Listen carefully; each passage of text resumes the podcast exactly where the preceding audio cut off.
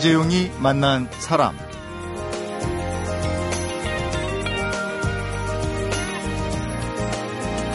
(2008년 5월 9일) 엄마가 희소 난치병으로 쓰러져서요. 부모는 집을 팔아 병원을 전전하면서 지내고 아이 셋은 각자 뿔뿔이 흩어져서 지내는 가족이 있습니다. 아빠는 아내 곁을 3시간 이상 비울 수가 없어서 직장, 혼자 있는 시간 모두를 포기했고요. 세 아이들 역시 원하는 삶과는 거리가 멀어졌지만 서로 통장에 만 원을 주고받으면서 문자로 안부를 주고받으면서 엄마와 아내를 굳건히 지켜내고 있습니다. 사랑은 그만둘 수 없는 것이었다. 이렇게 이야기하는 남편 김재식 씨를 1년 중 그 어느 날보다도 사랑 얘기를 가장 많이 하게 되는 날 크리스마스에 만나보도록 하겠습니다.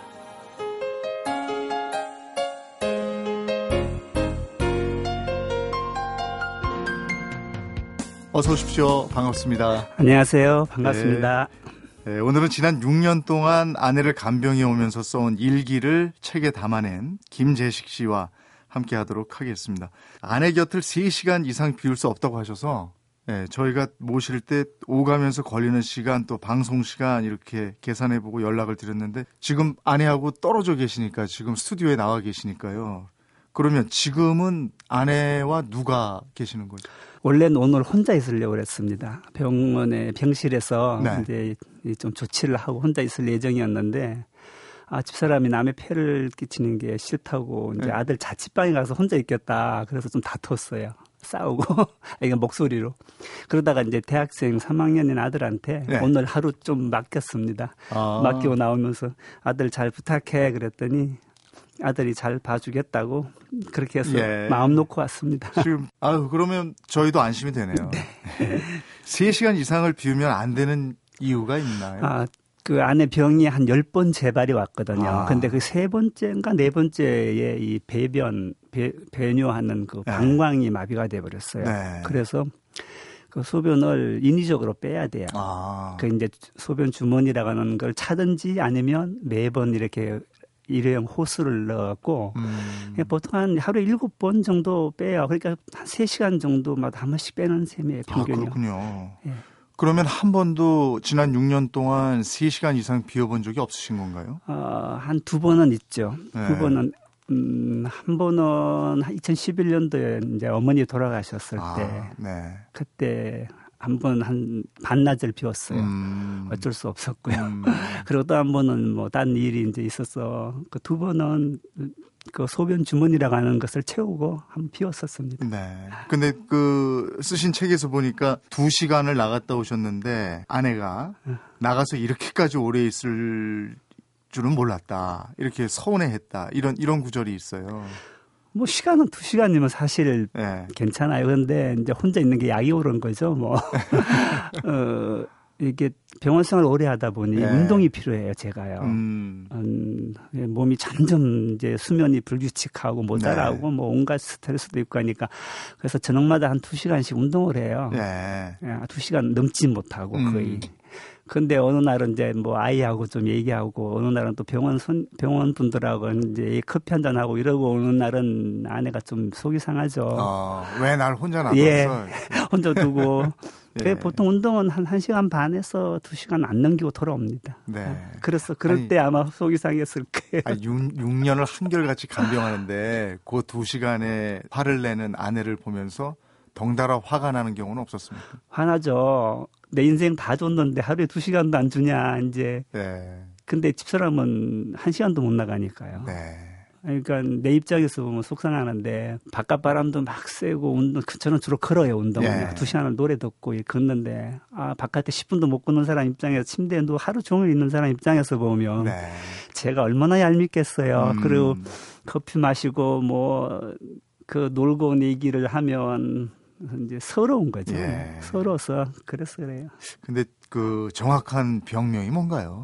아, 뭐 데빅씨병이라고도 하고 보통 영어로 MS라고 이렇게 얘기를 하는데 이제 네. 희귀 난치병 그 분류하는 거는 다발성 경화증이에요. 음. G35번이라고 하는 코드 번호로 다발성 경화증 그렇게 얘기해요. 보통. 갑자기 그러면 그 병이 온 겁니까? 그러니까 면역 질환 계통의 하나인데요. 네. 그러니까 어, 루게리, 류마치스, 뭐 이런 루푸스 이런 그 희귀 안치병 종류 다 그래요. 예. 어느 날 증상이 나타나기 시작하면 갑 자기 빠른 속도로 심각해지는 음. 그런 종류죠. 근데 쓰러진 날이 결혼 기념일이셨다고? 아, 증상이 나타나기 시작한 거는 아이 생일날이었었어요. 아. 2008년 5월 9일 날. 예. 아이 생일을 딸아이가 5월 9일인데 한 4개월 동안 병명을 몰랐어요. 네. 그리고 이제 걸어서 다니면서 자기가 뭐 정형외과 디스크다 뭐다 뭐 이러고 다니다가 아주 심해진 게 결혼 기념일 때 9월 3일인데 저희가 음.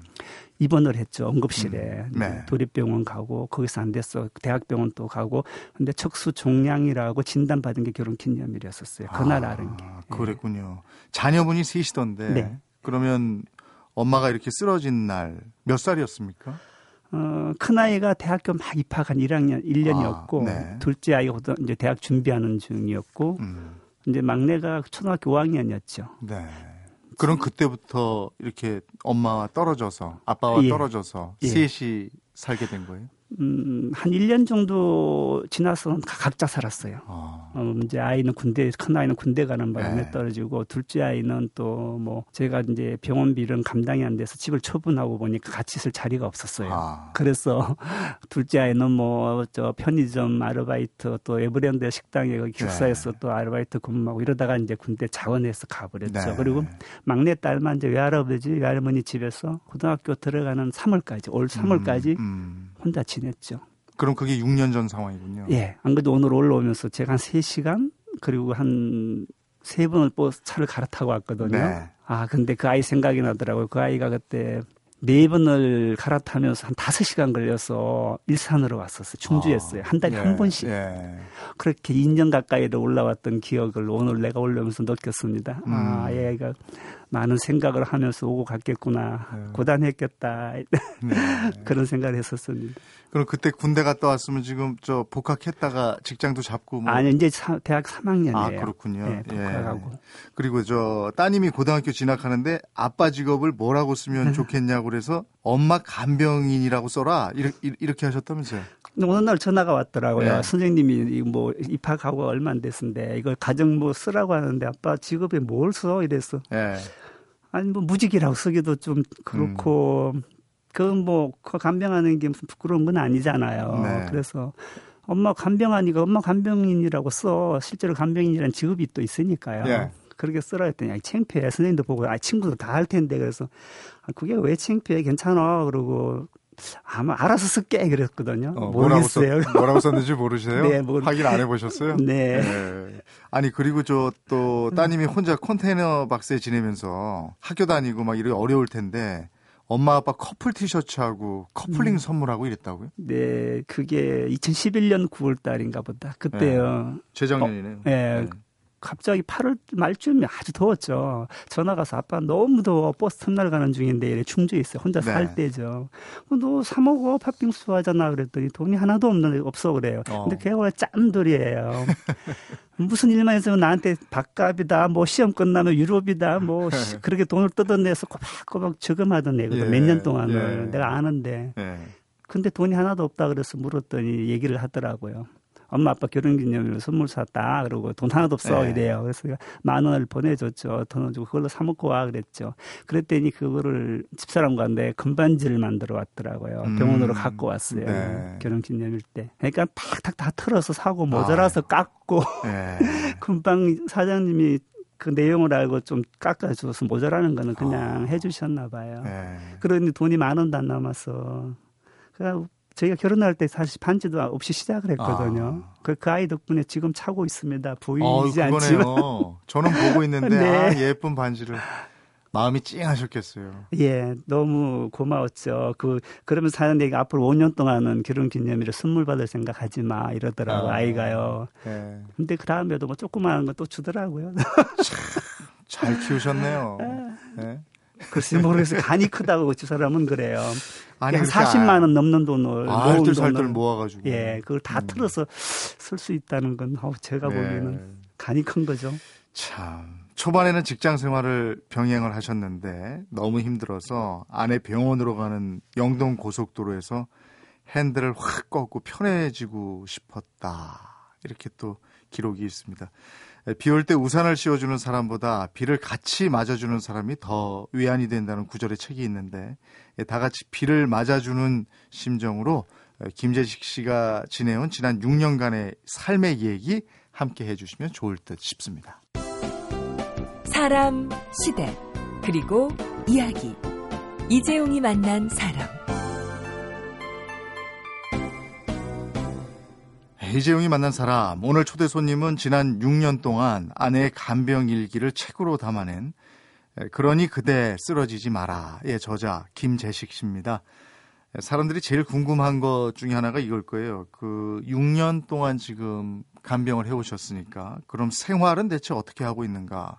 병원비, 학비, 또 교통비, 식비 이런 것들이 있을 텐데 이런 것들은 어떻게 해결하고 계십니까? 어느 책에선가 제가 봤어요. 신앙인이란 답이 없는 길을 사는 것이다. 뭐 이렇게 본질이 이긴다라는 책인가 그랬었는데요. 네.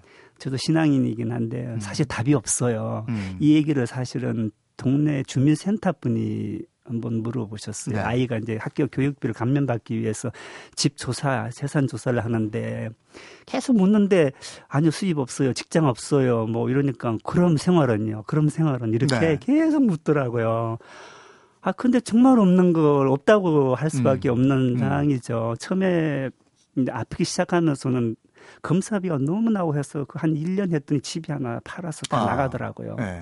그 다음에 뭐 이제 방송에서 모아주신 모금한 돈으로 치료비도 하고 뭐 생활비도 쓰고 버티고 했는데 사실 알게 된 이분 저분들이 조금씩 조금씩 그때마다 이렇게 연결된 걸로 사는데 그걸 대책이라고 할 수가 없잖아요. 네. 제가 아, 도와주시는 분이 돌아와서 생활합니다 이러면 그거 음. 믿으시겠어요? 음. 그리고 올지 안 올지는 모르는 상황인데 네. 그래서 사실 없습니다 대책은 그랬더니 주민센터 분이 나중에 믿기도 어렵고 네. 뭐 이런 그래요 이러고 말아요. 사실 답은 없습니다. 없는데 밥이나 차비나 뭐 밥 먹고 이런 건 돈이 사실 들어가야 되잖아요. 네, 그렇죠. 아무리 마음을 기본적으로 네, 생활이 돼야 되니까. 마음을 내가 뭐 불행하다고 생각 안 든다고 해도 현실적으로 들어가는 돈은 들어가야 되는데 국가에서 이제 그 희귀 난치병 간병비가 한 30만 원 나와요. 네. 그리고 그 장애인 그 수당이 한 10만 원. 그 40만 원이 고정적인 건 전부 다죠. 아. 그 외에는 전부 이제 이분 저분들 저희 뭐 뉴스 라디오 뭐 저희 혹시 그 했던 분들이 이제 교회 쪽 이런 분들이 도와주셔요. 저 이름도 모르고 얼굴도 몰라요, 사실은. 그래서 3시간 이상 자리를 비울 수 없으니까 네. 직접 그 경제 활동 할 수도 없는 노릇이고. 예, 없었고 네. 그런 정말 안 믿어져요. 저도 안 믿어요. 아. 그 우리 그 둘째 아들이 그래요. 아버지 저도 못 믿겠어요 이러는 얘기를 하더라고요. 이제 뭐 필요하거나 병원을 또 제 사람이 지금 6개월에 한 번 정도씩 그 비슷한 항암제를 맞아야 돼요. 네. 계속 맞아요 네. 지금까지 앞으로도 평생 할 것 같고 수백만 원씩 해요. 어. 어떻게 지내왔는지 몰라요. 저도 그걸 생각하면 불안한데 하여간 그렇게 연결을 연결해서 여러분들이 그걸 감당해 주셔서 사실 지금까지 왔어요. 아니 그래도 네. 지금 돈 때문에 제일 힘든 적, 아 정말 이건 너무 힘들다 한 적도 있을 거 아니에요. 많죠. 차라리 이렇게 물었으면 더 빠를 것 같아. 돈 걱정 없이 지낸 번 지낸 시간이 있느냐 물으시면 차라리 몇 번 정도는 널 그렇죠. 널 네. 그, 어, 그렇고 특히 아이 이제 그 막내 아이가 이제 어렸으니까요. 네. 그 아이의 뭐 겨울 되면 옷가 그리고 보일러도 사실 처음엔 없어서 추운 데서 좀 버텼어요 아이가. 네. 근데 누가 해주셨고 뭐 그리고 이제 철 따라 바뀌는 교육 뭐 비가 좀 들어가죠 네. 아이들이 학비만 면제를 받아도 네. 그걸로 되진 않잖아요 10대인데 그렇죠 그럴 때 마음이 조금 아프죠 그 음. 그 외에는 뭐 아예 걱정을 할 수가 없고요 음. 걱정을 하면 감당이 안 되니까 뭐 경제적인 문제도 그렇지만 네. 왜저 김병이 효자 없다 고 그러잖아요 지금 6년 동안 그 옆에서 항상 간병 생활을 하면서 사람 때문에 마음 아팠던 적도 있을 것 같아요. 많죠. 이제 조금 기분이 좋을 땐 잘 넘어가요. 네. 저도 아내도 넘어가고. 근데 몸이 막 이제 아픈 증상들이 심해지고 이러면 몸이 지치죠. 네. 그럴 때 형제들이나 친척들이 막 발길이 떠매질 때, 네. 두 달, 석 달, 그럴 수밖에 없어요. 그런데 네. 제가 병원 네. 한 열다섯 군데 이상을 옮겼거든요. 음. 뭐, 혹시 강릉, 뭐, 수원, 아예 안 간 데 없이 용인, 뭐, 일산, 그렇게 옮겨 다니는데 따라다니는 것도 한계가 있죠. 네. 나중에 멀어지더라고요. 음. 근데 그렇게 힘들어가 있는데 아 조금만 도와줬으면 밥이라도 누가 좀 한 끼 사주러 왔으면 이게 네. 뭐 없었어가 아니라 네. 그럴 때 아무도 안 올 때 참 쓸쓸했죠. 외로우니까. 예, 외롭죠. 예. 이렇게 그런 아 사람들은 끝까지 감당하기 참 힘들구나. 그랬는데 모르는 분들이 오기 시작하더라고요. 아. 정말이에요. 가족, 형제, 친척들은 뭐 한 1년, 3년 넘어가니까 이제 어렵죠. 예. 계속해서 온다는 건 너무 어렵고. 근데 전혀 얼굴도 모르던 분들이 병실에 서 이름을 대고 누구 네. 어, 어디 계시냐 이렇게 하면서 오는데 아 더 많은 분들이 와요. 음. 지금은. 음. 그래서 사람에 대해서 좀 서운했다가 다시 고맙습니다. 예. 무지 고맙습니다. 아니 근데 이제 오늘 방송국에 올 때도 좀 힘드셨는데 일주일에 하루만이라도 음. 누가 좀 이렇게 교대를 해주고 이러면 훨씬 좀 좋을 것 같은데 훨씬이, 아무도 없나요? 훨씬이 아니고요. 네. 두손 들고 대한민국 만세를 부를 수 있습니다. 근데 안 돼요? 아, 그 의학적으로는 돼요. 네. 그러니까 이제 유급 간병인들이 뭐 병원마다 없는데 없죠. 네. 근데 초기에는 집사람이 너무 심해서 간병인을 둘 수가 없었어요. 네. 중증이 너무 심하니까. 근데 그 뒤로 이제 좋아졌는데도 아내가 대변 소변을 네. 사람 손을 통해서 해야 되는데 남에게 네. 맡기기 싫다고 그러는 거죠. 음. 아이들도 있죠. 저도 아. 이제 아이들도 있는데 남자들 둘이니까 위에가 그렇지. 막내가 딸인데 네. 너무 어리고 네. 아들들에게 여자로서 아무리 엄마지만 음, 음, 음. 그 화장실 데려가서 옷을 벗고 그걸 뭐 하거나 침대에서 그걸 갈 수가 없고 그 영화 아무런가 하는 데서도 그랬었죠. 그 부인이 자존심이 무척 강한데 침대에서 소변을 보고 침대에 젖었을 때 남편 할아버지에게 막 화를 내죠. 자기가 대놓고 아, 예. 그 마음이 이해가 네, 돼요. 네. 그래서 남에게 신세를 지고 그런 거를 맡기고 싶지 않다. 네. 그러니까 어떤 분은 유급 간병인 돈을 50만 원을 보내줄 테니까 주고 한 3일 동안 내가 네. 좀 쉬고 오라. 네. 제가 방에서 딩글딩글 굴러보는 게 소원이거든요. 네. 침대가 좁은 데서 6년을 지내니까 그거 한번 해보고 싶다고 그러니까 누가 얘기를 하셨어요. 아. 그래서 내가 얘기 한 3일만 유급 간병인 쓰고 나 휴가 좀 주면 안 돼? 그랬더니 우울해 하더라고요. 아. 그래서 없앴죠. 예. 그런 이유를 못 합니다. 예. 간병을 둘 수 있는데. 그런 예. 부분이 예. 간병할 때 제일 힘드신가요? 힘들죠. 예. 제가 너무 힘들고 지쳐도 무슨 말을 하거나 짜증을 내면 네. 집사람은 자기 때문에 그러니까 네. 자책이 되어서 돌아 누워요. 네. 카텐을 치고 그쪽을 얼굴을 보고 돌아 누워서 음. 한 시간 두 시간을 안 돌아봐야 이쪽을 네. 저쪽을 그 울고 있는 거죠. 네. 그러니까 막 속상하고 화가 나면 저녁에 나가서 걸으면서 막 소리를 지르면서 걸어서 저는 풀어요. 집사람한테 네. 못 풀어요. 네. 내가 한마디만 하면 두 배, 세 배로 그냥 마음이 막 그 흥크러지니까 네. 집사람이. 아니 근데 그럼에도 불구하고 아내 안정숙 씨를 원망해 본 적이 없다 이렇게 표현하셨는데 어떻게 하면 그럴 수 있어요? 아, 원망은 하죠. 하면 내 후회를 하고 네. 그리고 불쌍해요. 네. 그 병이 그 세 가지 원인에 온다고 예상만 지금 하는데 셋 중에 가장 높은 이유를 스트레스로 봐요. 아, 유전적 원인 하나, 네. 바이러스의 네. 침입 하나, 그다음에 스트레스 원인 이 세 가지 중에 원인으로 보는데 가장 아. 높게 보는 게 스트레스거든요. 그러니까 제가 한 20년 결혼 생활하면서 아내가 결혼 생활에 그렇게 행복하고 많이 웃고 안 했다는 걸 아프고 난 다음에 알았거든요. 아. 저는 잘한다고 했죠. 잘하셨을 것 같아요. 네, 주위에서는 네. 뭐지 뭐 저런 남편 없다고 얘기하는데 그게 문제가 아니고 여자의 마음이나 이런 걸 이해하는 데서 저는 음. 많이 모자라. 그래서 제, 저 때문에 병이 왔다라는 자책감이 있고 아, 내가 입장이 바뀌어 저 사람처럼 아프면 저 저렇게 투병 못 해요. 음. 저는 뭐 일찌감치 아마 보내달라고 이제 그건 너무 힘든 그 고통 통증이 있었거든요. 네. 숨을 못 쉬었어 잠을 네. 못 자고 하니까. 근데 그걸 대신하니까 고맙기도 하고 그래서 집사람한테 사실 원망하려다가도 그게 걸려요. 근데 음. 병은 정말 미워요. 이 희귀병, 난치병이라는 거 왜 왔는지 아. 이 병은 막 어떤 땐 욕을 해. 계단 병원 계단 내려가서 네. 너왜 왔어? 넌 어떤 네. 놈이야? 너 잡아 죽일 거야. 뭐. 아, 너무 속상하죠. 무슨 네. 차에 받친 것도 떨어진 것도 아니고 뭘 잘못 먹은 것도 아니고 아무 이유 없이. 그냥. 네. 네. 5월 5일 날 달리기까지 한 사람이 5월 9일 날부터 팔, 다리 한쪽을 못 썼으니까요. 네. 아침 일어나고부터 어, 이상해 목이 어깨가 아파 뭐 이러면서부터 시작된 거니까 음. 너무 억울하고 속상하죠. 근데 희귀 난치병 앓는 분들 다 그래요. 음. 외부로부터 아무런 타격이 없는데 속에서 면역 질환은 다 그렇거든요. 그러니까 병원 미워요. 어, 그런 병이 왜 있는지 모르겠어요.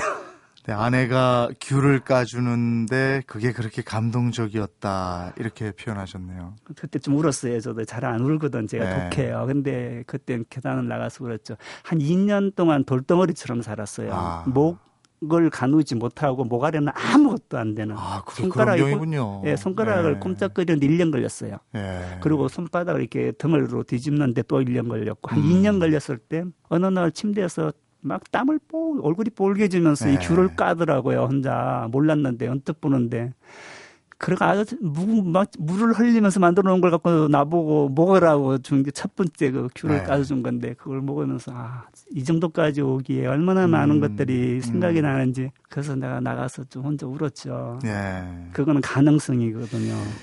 참, 귤 하나를 까낼 네. 수 있으면 그럴 수도 있어요. 지금 그러니까 걷지는 못하는데 일어설 수는 있으니까. 조금 호전이 돼가는 것 같아서 그건 참 다행이네요. 근데 한 4년 동안 재활한 게 지금은 이제 한쪽 손, 두 다리나 한쪽 손은 못 쓰고요. 네. 한쪽 손은 숟가락은 해요. 아, 그렇군요. 그거 배가 밥 다 먹이든가 안 하니까 너무 좋죠.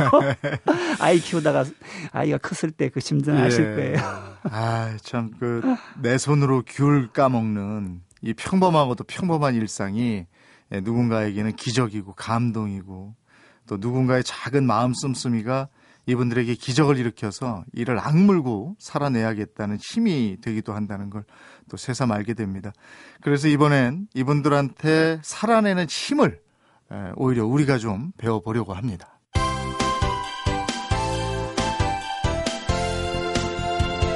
여러분은 지금 이재용 아나운서가 진행하는 이재용이 만난 사람을 듣고 계십니다.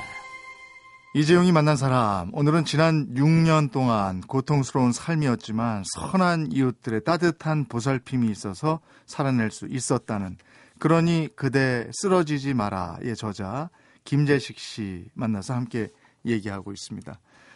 힘들고 어려울 때 잘해준 사람은 죽어서도 잊고 싶지 않다는데 다행히 그런 분들을 몇 분 만나신 것 같아요. 먼저 지금 그만둔 직장 사장님 지금도 연락하고 지내십니까? 음, 제가 이쪽 저 일산에서 있을 때까지는 네. 오고 갔었어요. 네. 오셨지 그까지. 근데 이쪽 청주로 옮기면서 제가 먼저 연락을 끊었습니다. 너무 오셔서. 아. 그 사모님, 그 사장님 사모님한테 미안해서 네. 저를 보러 오면 그냥 오나요? 밥 사주죠. 치료비 보태라고 돈 주고 가죠. 네. 제가 직장을 한 3일, 일주일에 3일, 4일 일하고 나머지를 병원에 있고 교대로 이렇게 한 6개월을 하는데 월급을 100%씩 다 주셨거든요. 네. 그건 미안해도 받았는데 어쩔 수 없으니까 네. 써야 되니까. 근데 완전히 일을 못 하는데도 오시는 거는 어. 저도 도리가 아니죠. 다른 곳에 뺏기기 싫은 너무나 유능한 아, 직장인이셨어요. 한 10년을 가족처럼 지냈죠. 아, 같이. 예. 예. 그 제가 먼저 연락을 끊었고요. 아마 하면 또 올 거예요. 또 금가락지 빼주신 간병인 아주머님. 이분은 아, 어떤 분이세요? 어, 저도 몰랐어요. 그 공동 간병을 하던 분인데 네. 새벽 2시 반에 숨을 못 쉬었어. 폐가 마비 됐었어요. 네. 몰랐는데. 그래갖고 산소통을 달다가 안 돼서 새벽 2시 반에 뛰어내고 막 차에 대충 싣고 서울 삼성병원으로 중환자 응급실로 들어갔는데 네. 그분이 따라 내려오셨어요. 그 아. 시간에 와갖고 집사람에게 손에다가 그걸 끼워주면서 아. 그거 보면서 힘내고 기운 내라고. 근데 나중에 알았죠. 그분 남편이 루게릭 병이에요. 아, 그러니까 그렇죠. 잘 알죠. 예. 같은 난치병이 예. 같은 자가 면역 질환이거든요. 음. 점점 심해지셔서 병원을 자주 입원 나오고 하셨다는 얘기를 그 뒤로도 문자로 가끔 들었어요. 음. 아, 근데 그렇게 밝고 남을 걱정하는 거 보고 참 부끄럽더라고요. 아.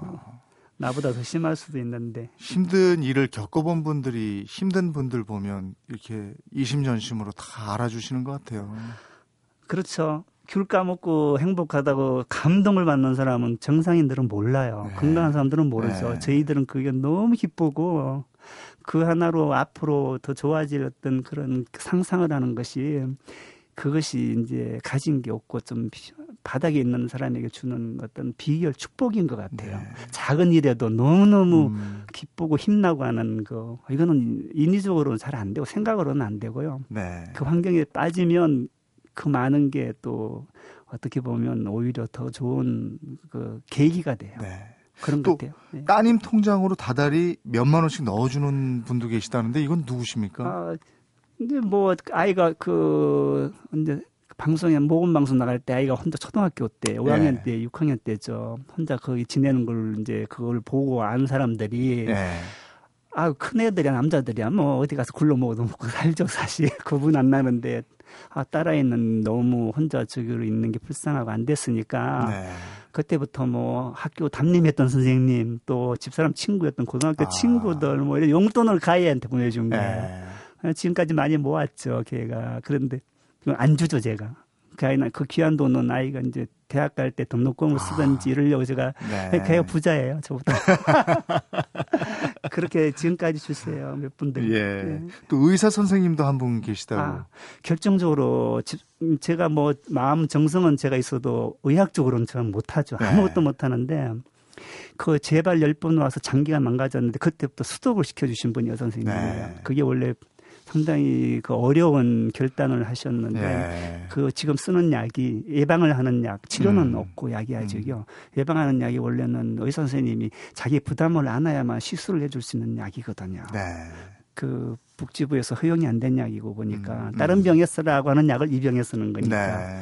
근데 그걸 감안하고 했어서 그 뒤로 재발을 지금 한 4년째 안 하고 재활 치료받고 회복이 돼 가는 거예요. 음. 너무 고맙죠. 아, 그렇군요. 처음엔 안 받아준다 그랬었어요. 네. 이번 못 해주겠다. 네. 너무 심한 상태고 그 상태에서는 치료를 아무리 해도 20% 이상은 회복 가능성이 없다 그랬죠. 아. 그런데 어느 날 한 3년 지나서 집사람이 그 선생님 앞에서 일어섰어요. 아. 손을 잡긴 했지만 네. 다리를 세우고 선생님이 너무 기뻐하시더라고요. 아. 자기 예상보다 너무 좋다고. 참 고마운 분들이 많으신데 너무 고마워요. 얘기 나온 김에 그동안 고맙게 해준 분들에게 오늘 이제 크리스마스잖아요. 그래서 크리스마스 선물로 감사의 크리스마스 카드를 구두로 좀 전해주시면 어떨까 싶네요. 그 제가 아까 잠깐 얘기했지만 이제 형제 친척분들은 어느 정도 감당하다가 이제 조금 멀어지고 이제 얼굴 이름 아는 분들이 이렇게 이제 오시다가 지금 사실은 얼굴도 이름도 모르는 분들이 더 많이 네. 우리 가족을 도와주기도 하고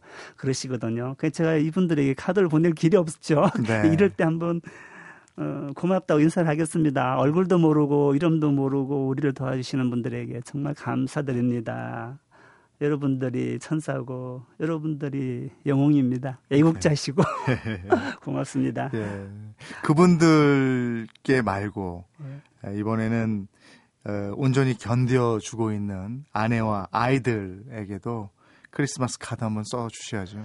음, 사실 가장 고마운 건 집사람입니다. 예. 아내 왜냐하면 사실 몇 번을 죽고 싶 없다고 얘기도 본인이 했고 네. 지금도 가끔 해요. 네. 배변, 배변이 안 되고 너무 힘들고 고통스러우면 음. 이러느니 이러는데 그런데 문을 안 닫고 열고 투병을 해준 게 네. 오늘 이 시간까지 온 거죠. 우리 가정이 해체가 안 된 첫 번째 그런 어떤 아마 공원 우리 집 사람일 겁니다. 아 그리고 여보 간병인한테도 좀 잘해줘 용돈도 좀 주고 매출도 좀 시켜줘 부탁이야. 그리고 아이들도 고맙죠. 아이들이 그 특히나 셋째 같은 경우는 10대를 초등학교 5학년부터 이제 고등학교 지금 1학년이니까 네. 10대 사춘기를 어마어마하게 힘들게 넘겼거든요. 네. 근데 일탈을 안 하고 뭐 남들이 걱정하는 일들이 없이 네. 또뭐 경찰서인데 오세요 이런 얘기 한 번도 안 듣고 음, 음. 그리고 위에 두 아이들들도 자기 몫을 해줬어요. 음. 뭐 군대에서도 1년을 유급으로 돈을 벌어서 등록금을 자기가 마련하고 둘째는 뭐 알아서 돌아다니다가 또 자원에서 군대 가지고 원망을 한 번도 안 들었어요. 네. 오죽하면 제가 작년 아, 올 7월인가에 제가 문자를 보내서 혹시 엄마 아빠가 갑자기 세상을 떠날지 모르는데 마지막으로 니들한테 잘못한 게 있는지 미안한 게 있는지 한번 물어보고 싶다 원망이 있든지 뭐든지 얘기를 해라 그러고 문자를 보냈더니 답이 왔는데 네. 새 아이들이 하나도 원망을 안 한다는 어. 얘기를 진심으로 하더라고요. 네. 아 이건 복이죠. 네. 네. 그 아이들이 너무 고맙고 그 원망 안 해준 거, 아빠 엄마가 해준 게 뭐 있어? 이게 지금 뭐야? 이런 얘기하면 정말 정말 입이 막히죠. 네. 그리고 음, 아이들 취업이나 뭐 이런 게 조금 걱정이 돼요. 왜냐하면 네. 둘째가 엄마 때문에 대학을 못 갔어요. 예. 수능 준비를 두 번이나 하다가 병원에 불려오는 음, 바람에 음, 다 놓쳐갖고 네. 그리고 군대 부사관으로 가서 이제 4년째 아, 근무하니까 예. 아 지금 같은 때 고등학교 졸업하고 사회 나와서 취업하는데 얼마나 애로증이 많을까. 음. 그것도 우리 때문에 그러니까. 근데 큰아이하고 막, 뭐, 셋째는 뭐, 덜 미안한데. 둘째는 나하고 교대로 엄마를 돌보느라 너무 핸디캡이 많아졌어요. 예. 그래서 좀 취업 문제 걱정이 되고. 예, 선택의 여지가 없이 묶인 우리 두 사람과 우리 두 사람을 알게 되었다는 이유 하나만으로 사랑을 줄 수밖에 없었던 많은 이웃들에게 말하고 싶다. 사랑합니다. 사랑해 주셔서 이 한마디를 너무나 하고 싶었다. 김재식 씨가 책을 통해서 한 말입니다. 음, 특히 우리 두 사람을 알게 되었다는 이유 하나만으로 사랑을 줄 수밖에 없었던 이웃들이라고 말씀하신 부분이 가슴을 참 뭉클하게 합니다. 그러면서도 제 마음도 따뜻해지고 그러네요. 오늘 아주 귀한 크리스마스 선물을 받은 것 같습니다. 안정숙 씨 꼭 건강하시고 행복하시를 행복하시길 빌겠습니다. 오늘 함께 해주셔서 고맙습니다. 아유, 감사합니다. 그대는 내게 행복을 주는 사람. 당신은 사랑받기 위해 태어난 사람. 지금도 보고 싶은 사람은 그때 그 사람. 대한민국 대표 라디오 토크 프로그램은 이재용이 만난 사람. 오전 11시 10분. 이재용이 만난 사람. 오늘은 희소 난치병을 앓고 있는 아내 곁에서 남편이 써내려간 6년 동안의 일기를 모은 에세이 그러니 그대 쓰러지지 마라의 저자 김재식 씨를 만나봤습니다. 남이 떠주는 밥을 먹으면서도 죽음은 그렇게 만만치가 않았다. 그래서 너무 멀리 보지 않기로 했다. 그건 낙심만 하게 되기 때문이다. 지금은 그것이 내가 살아가는 방법이다. 아내 안정숙 씨가 휴대폰에 문자로 쓴 편지에 있는 구절인데요. 맨 마지막 문장이 이를 악문답니다. 이분에게 죽고 싶은 마음을 일으켜서 이를 악물고 살게 만든 것. 그건요, 이분에게서 한순간도 등을 돌리지 않은 가족과 이웃이 있었던 것 같습니다. 사랑을 나누는 날 크리스마스에 함께한 이재용이 만난 사람. 오늘은 김현철, 안정아, 홍수연이 부른 크리스마스에는 축복을 들으면서 마무리하겠습니다. 내일 뵙겠습니다. 고맙습니다.